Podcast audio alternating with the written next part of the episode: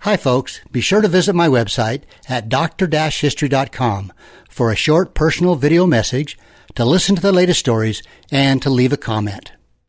Wow. Uh, here's a gentleman that's with us right now in the studio I haven't seen for a long time, and we had to reintroduce ourselves. Good morning, sir, Dr. Good- History. Good morning, Zeb. Are we ready to roll? We are. You know, uh, it wasn't the best of trips to Arizona, but history wise, I learned a lot down there. And we're going to talk about that very area today. Why? Prescott, A- Arizona. Prescott, Arizona? Yes, yes. Well, whip it on All me. right. So, uh, I'm going to talk about two guys, two young men that headed west and actually worked together. The first guy's name is George Ruffner. The other guy's name is Jim Parker. Okay. So those are the two main characters we're going to be talking about. So George, his family roots were already planted in Arizona history when George arrived around 1880. He was a tall, lanky, six foot four inch cowboy. He was a popular sheriff with a reputation for fair play. He was a fearless lawman. He always got his man. It was said that he could track bees in a blizzard. Now that's pretty I good. got to think about that one. So George also liked to take in the game of chance in the gambling joints along Whiskey Row in Prescott. Uh huh. Been there. It, it was said he lost seventeen hundred dollars one night on the turn of a single card. It was also said he lost thirty-eight thousand uh, dollars uh, before gambling was outlawed in nineteen oh seven. You know, let me quickly say that I was on that whiskey roll, and we ate dinner at the Palace Restaurant, Yeah. which was featured in many movies. But I know exactly where you're talking. I was right there on the sidewalk. right there on the sidewalk. Yeah. So he bought a ranch outside Prescott and registered his brand Two Sixes or Six Six. Okay. Now they tell the story of a time when Ruffner was the uh, on the trail of some dangerous outlaw. He knew the man was a crack shot with a Winchester, but he needed somehow to get close enough to get the drop without raising suspicion. So. Picture this. He took off his hat. He tied a handkerchief around his head, then tied up his stirrups on the saddle. Then he covered his saddle with a tarp to make it look like a pack. Okay, you got the picture? Sort Okay, of. okay. his deception was complete.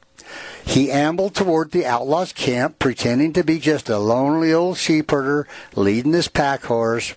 The scheme worked beautifully as the unsuspecting bandit allowed him to walk right into camp. The rest was easy. Ruffner had the drop and made the arrest without incident. Holy cow! Kind of a smart way to do this. I would say. So now, perhaps George's most sensational case was the pursuit and capture of this guy named, uh, his real name was Fleming Parker Jim. They also called him Jim, so I'm going to say Parker or Jim. Now, Parker was a small time cattle rustler and horse thief up around a place called Peach Springs, which was. Really, more of a nuisance to local ranchers than a real outlaw. He's kind of a kind of a rookie, I guess you'd Yeah, say. yeah. And he might Kind never, of a Jussie Smollett. I guess. You know, the guy that uh, had the fake police reports. No, yeah, yeah, I, well, Surely you it- follow the news. no. Anyway, he might never have been known outside his neighborhood if one day he hadn't decided to rob a Santa Fe train. Oh. So here's Jim Parker. Let's go back a little. He was born in Visalia, California in 1865. He lost his mother at an early age, and his father went insane when the boy was only 14. A year later, he was in trouble with the law and sens- uh, sentenced to a year and a half in San Quentin. And no sooner was he out of prison, he got crosswise with the law again and decided to head for Arizona. A real pillar of the community. Yeah. So Parker hi- hired out punching cows at a place called the Thornton Ranch. Okay. Now he was only 17 at the time, but they say he was tough, rawhide tough. He could cowboy with the best of them. Uh, he's just a good all-round hand. Now Parker had been working for George Thornton about a year when 20-year-old George Ruffner hired out for the outfit. Okay, here's our two guys, George and Jim. Now Parker taught him to ride and rope, uh, which obviously is the two most important things a cowboy needed to know. They drifted around the county, worked at various cow ranches. Well, so they're kind of buddies, all right? They're kind of working together. Now, in 1881, after the spring roundup at a ranch in Chino Valley, the boys drew their pay and headed for Prescott. Arizona. Now, their arrival in Prescott brought a turning point in their lives. Oh. Fate would lead these two cowboys down different roads. George Ruffner would establish roots and call Prescott home for the rest of his life. Wild and woolly Jim Parker Fleming, uh, Fle- Fleming Parker would continue to backslide toward a terrible end, and we'll get that. Oh, you're just like one of those Saturday morning cereals. I know, I know you're loving it. Yeah. So Prescott in those days was a bustling town. It was the territorial capital, and the mines in nearby mountains were Yeah. booming. Yeah. And supplies came into freight uh, into Prescott by freight wagon because the railroad actually hadn't gotten there until 1887. So there was a lot of money changing hands with the freighting business, uh, hauling from Colorado River to Hardyville, Ehrenberg, different places. Um, so George he took a look at that and he decided, you know, I think I'm going to go into the freight business. So uh, that's what he did. Now, Parker preferred the carefree life of a cowboy. As soon as his bankroll was gone, spent, he'd go out and find another job, earn some more money, till he'd go back in town and blow it all again. Yeah, and Prescott at repeat- those days was easy to blow money. uh, it probably was. Yeah. So their lives continued to grow in different directions. George got married, married a gal by the name of B- Molly, and through hard work and perseverance, uh, he saw his business grow successfully. Pretty soon, he added a livery stable and a stage line to his business portfolio. Wow. Now, Parker, on the other hand, continued his kind of wild and reckless ways. Pretty soon, he drifted back into California. He got in trouble with the law. In 1890, he was sent up for six years at San Quentin. He was released early, and by 1895, was back in Arizona. Now, just what I've heard about San Quentin, it's not a place you want to return to. No, there were So- some unsavory Yeah, types it in could there. be. Yeah. Now, a year before his return, George Ruffner was elected sheriff. Uh oh. Okay, so the plot thickens. Yes, it does. The soup is thick. It's thickening, thickening. Not long after Parker went to work, uh, cattle began to turn up missing. No. He went to work for a ranch, okay? Cattle started to turn up missing, and then he took a job breaking horses. And, you know, amazingly, pretty soon some of those horses went missing. Well, what happened? Well, no one suspected Fleming Parker at the time. He, you know, he's just a little old cowboy. Well, yeah. Why would he steal Why? horses That's and that's cows? absurd. So it was more than a coincidence that uh, when wherever he turned up, cattle and horses turned up missing. Darn. Not it. surprisingly. I can't believe it. So here we have it. Picture this: two rustlers were seen driving 40 head of horses from a holding pen, and they drove uh, northwest up to a place called Aubrey Valley. Uh-huh. Okay, Sheriff Ruffner and a posse were soon hot on the trail. Yes, sir. They caught up with them near a place called Fraser's Well, and we're still in Arizona. And in a running gunfight, they recovered the horses. Now, the two outlaws got away, but the lawmen were pretty sure one of them was obviously this Parker, Oh, Fleming oh. Parker. They pretty sh- well knew that's who it was. Yeah. So Parker's next haunt was a place called Peach Springs, where he joined up with uh, a, a gang called the Thompson Gang, and kind of a lesser-known gang that probably nobody's heard about. But Yeah. their activities included rustling livestock from ranches in that part of Arizona. Uh, the stolen animals were usually driven to Nevada, where they would be sold. Now, being good businessmen, uh, you know, they didn't want to come back empty handed, so they pilfered livestock in Nevada and brought them back to Arizona for sale. So they were crisscrossing. yeah, yeah, you know, Well, it's, a, they, it's a business venture. They Dan. were just treating each state with mutual respect for money. Yes, and and uh, good businessmen. Oh, absolutely. Now, uh, and all, uh, they also generally preferred stealing horses to cows because they could move, you know, faster and quicker. so, you know, instead of slow old cows. Now, Parker was a natural leader, and it wasn't long before he was making the decisions. The outlaws uh, holed up in Robber's Roost for a while. How many were there? Well, it doesn't say. Just uh, there, uh, this Thompson gang was maybe six or eight guys. Not a Really? not a big gang. Okay.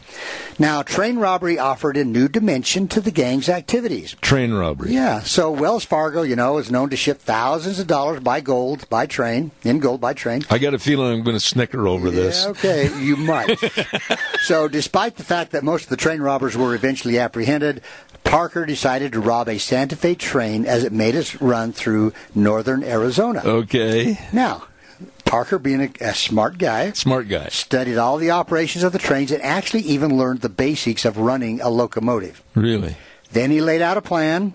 A large gold shipment was en route from San Francisco and it would soon be passing through northern Arizona on the Santa Fe Railroad. Okay. The heist was set to take place on February 8, 1897. Just a couple of weeks ago. Not that long.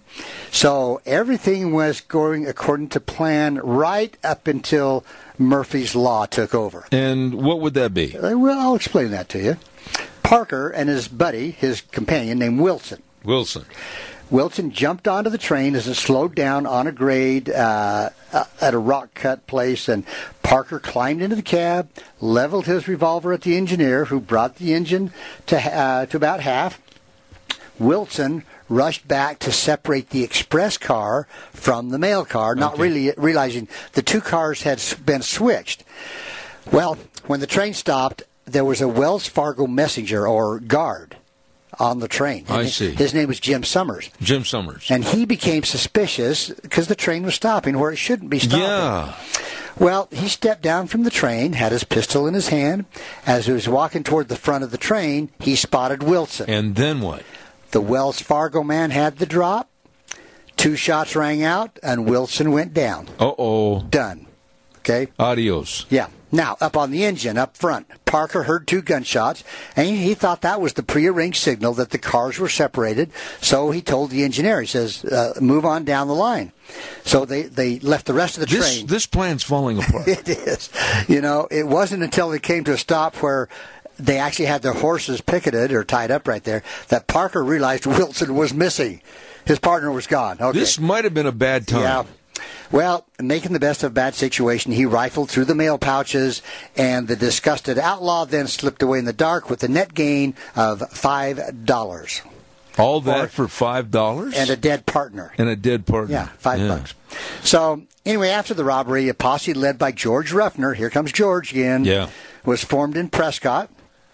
Now Parker, knowing a posse was on his trail, tried to confuse him that by cutting back, crisscrossing, circling around his pursuers. He kind of played with them a little bit, you know. And after nearly a week, the posse was able to get close enough to get Parker in their rifle sights. Well, no, was he traveling with anybody else No, in his by gang? now he's alone. He's alone. Yeah. All right. So uh, they were able to get him in sight, but he was on a rested animal, a fresh horse, and the lawmen's horses, they were tired. They'd been going for, you know, days. Well, he escaped uh, in a hail of fire. They were shooting at him, but he got away. He got away. Now, Posse anticipate. were per shots. They must have been, you know, anticipating pursuit. Parker had cached food and supplies at strategic places in the county. Kind- like so he I- kind of he was saw not a into the dumb- future what he was going to. Yeah. Ah, So, Okay. and still the posse continued. Well, the lawmen finally rode Parker into the ground. Two members of the posse, get this, Zeb, one guy was named One Eye Riley, I went to school with his sister. and the other guy was named Martin Bugalun. Okay. You These- love saying that, I didn't do. you? That was you kind of fun. smiled I like did. okay. Yeah. So they were out gathering firewood, uh, and they accidentally stumbled into Parker's camp. Old bug of London, one eye. So the outlaw, he was caught unaware, and he found himself looking down the barrels of two six guns, six guns, and so he surrendered. Without did a fight. surrender. Yeah, yeah, he did. So Fleming Parker likely would have gotten a light jail sentence for this crime until something else happened. Oh, tell me. So on May 9th, 1897, he and two other prisoners mar- made a daring break from the county jail. Three guys, Parker, Lewis Miller, and a guy by the name of Cornelia Serrata, they overpowered the guard, and on the way out, Parker grabbed a, sh- a sawed-off shotgun. This he shouldn't have done. Not a good thing. No. So picture this: they're leaving the jail. Leaving the jail. So Lee Norris was a deputy county attorney. Now he overheard the commotion and he came to investigate. Okay. th- Maybe he shouldn't have. He maybe should not. Yeah. He opened the door just as the three escapees were making their bid for freedom. Uh oh. Too late, Norris tried to turn and head back through the door. He was cut down with a load of buckshot, uh, and he would die later that night. Oh, my. And of course, it was Parker that did the shooting. Yeah. So up until then, uh, I mean, he may have gotten off somewhat easy. Not now. He's in trouble. So the posse caught up with the escapees. Uh, the deputies opened fire and shot Miller's horse, one of the other guys, out from under him. Miller also took a bullet in the side. Parker pulled the wounded ma- man up onto his horse. Now, so picture this: they're riding double on a horse. Okay. Okay. Uh, Parker and one of the And- escapees. Yes. Okay. Uh, yeah. So during the fight, Parker actually was also shot in the leg. He Really? Got, he got hit in the leg, yeah. Now, the third escapee, this Cornelius Serrata, was never seen again. I don't know what happened to him. He ran away. He got the heck out of there. so Parker and Miller, uh, they're riding double. They head southeast. Uh, the two decided to split up because Miller's wounds were giving him a lot of pain and trouble.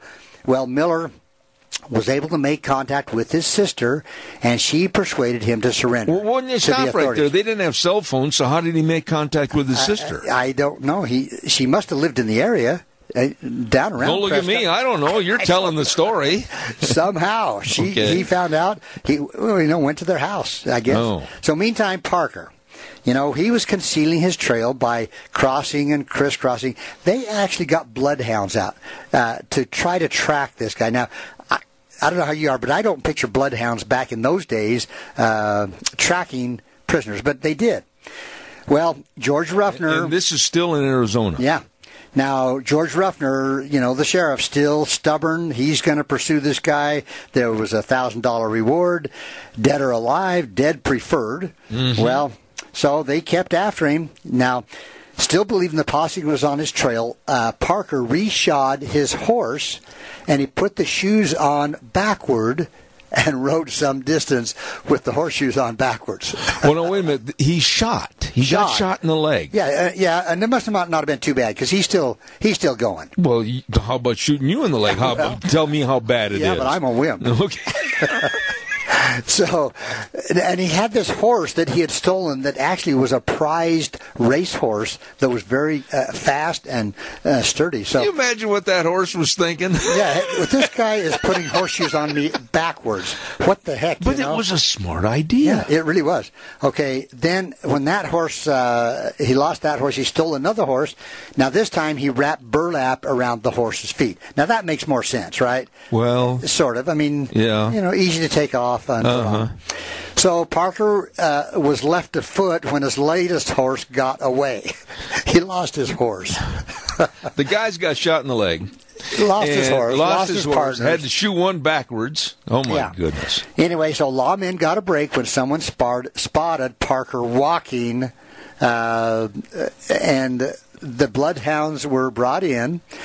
They found a cave with warm coals, uh, but the dogs the, hou- uh, got to sneeze and then lost the trail because he had spread pepper on his trail. Are you kidding me? No, I this mean, guy this really guy- thought ahead. He did. I mean, who would think of Pepper? Uh, so anyway, so he got away again.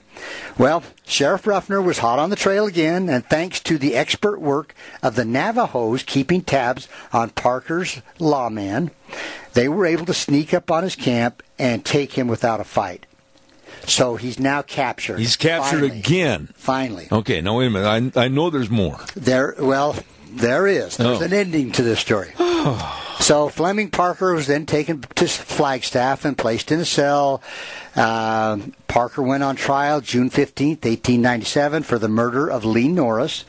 The trial lasted three days and returned a guilty verdict. He was uh, he was uh, thought he might get a life sentence, but instead they were going to hang him. They're going to hang him. Yep. Flagstaff. Yeah. Uh, yes. Yeah. So, Parker's last night in jail before his hanging, George Ruffner asked him if he could bring him anything. You know, they'd been friends, and says, "You know, is there anything I can do for you? You're going to get hung, and well, you know, anything I can do for you." Well, gee, th- gee, that was nice. that was nice of him, you know. so on that final day, Parker, seeing daylight for the first time in a year, he'd been in held in jail for a year. He was led to a black painted scaffold. He halted at the steps and asked if he could have a look around. Parker announced on the scaffold that there was only one man he respected enough to pull the lever at his hanging, and that was his old friend, George Ruffner. Sheriff George. Sheriff George. Yeah. So, as they started to place a black cover over his head, Parker asked to shake hands with the boys on the scaffold, and then he said to the jailer, quote, "Tell the boys I did I died game and like a man." Okay? Well, so basically it was a real twist of the tale at the end, sounding very much like a plot dreamed up in Hollywood. The story begins with two young cowboys who made a fork, met a fork in the road. One took the outlaw trail, the other became a lawman. One died at the end of the rope, the other had to pull the lever. Wow. George Ruffner had a long and an illustrious career as a lawman. He died in 1933. He was the state's oldest sheriff. He became the first Arizona inducted uh, into the National Cowboy Hall of Fame in Oklahoma City. No kidding. George Ruffner. I'm going to go look that up. Now, uh, you know, here's You got a two guys- picture of him? Uh, uh, let's see. You don't know. Uh, I do. Actually, let me show you this. Hmm. Sheriff Okay, George. that's the horse that he rode that was a prized racehorse. It's a Now, is white- that an honest uh, picture? yeah, I believe it. Really? This is the horse that he rode Holy because cow. The, the, he stole it and the owner got it back eventually. Okay. Uh, With the shoes on backwards. Hopefully they took care of that. okay.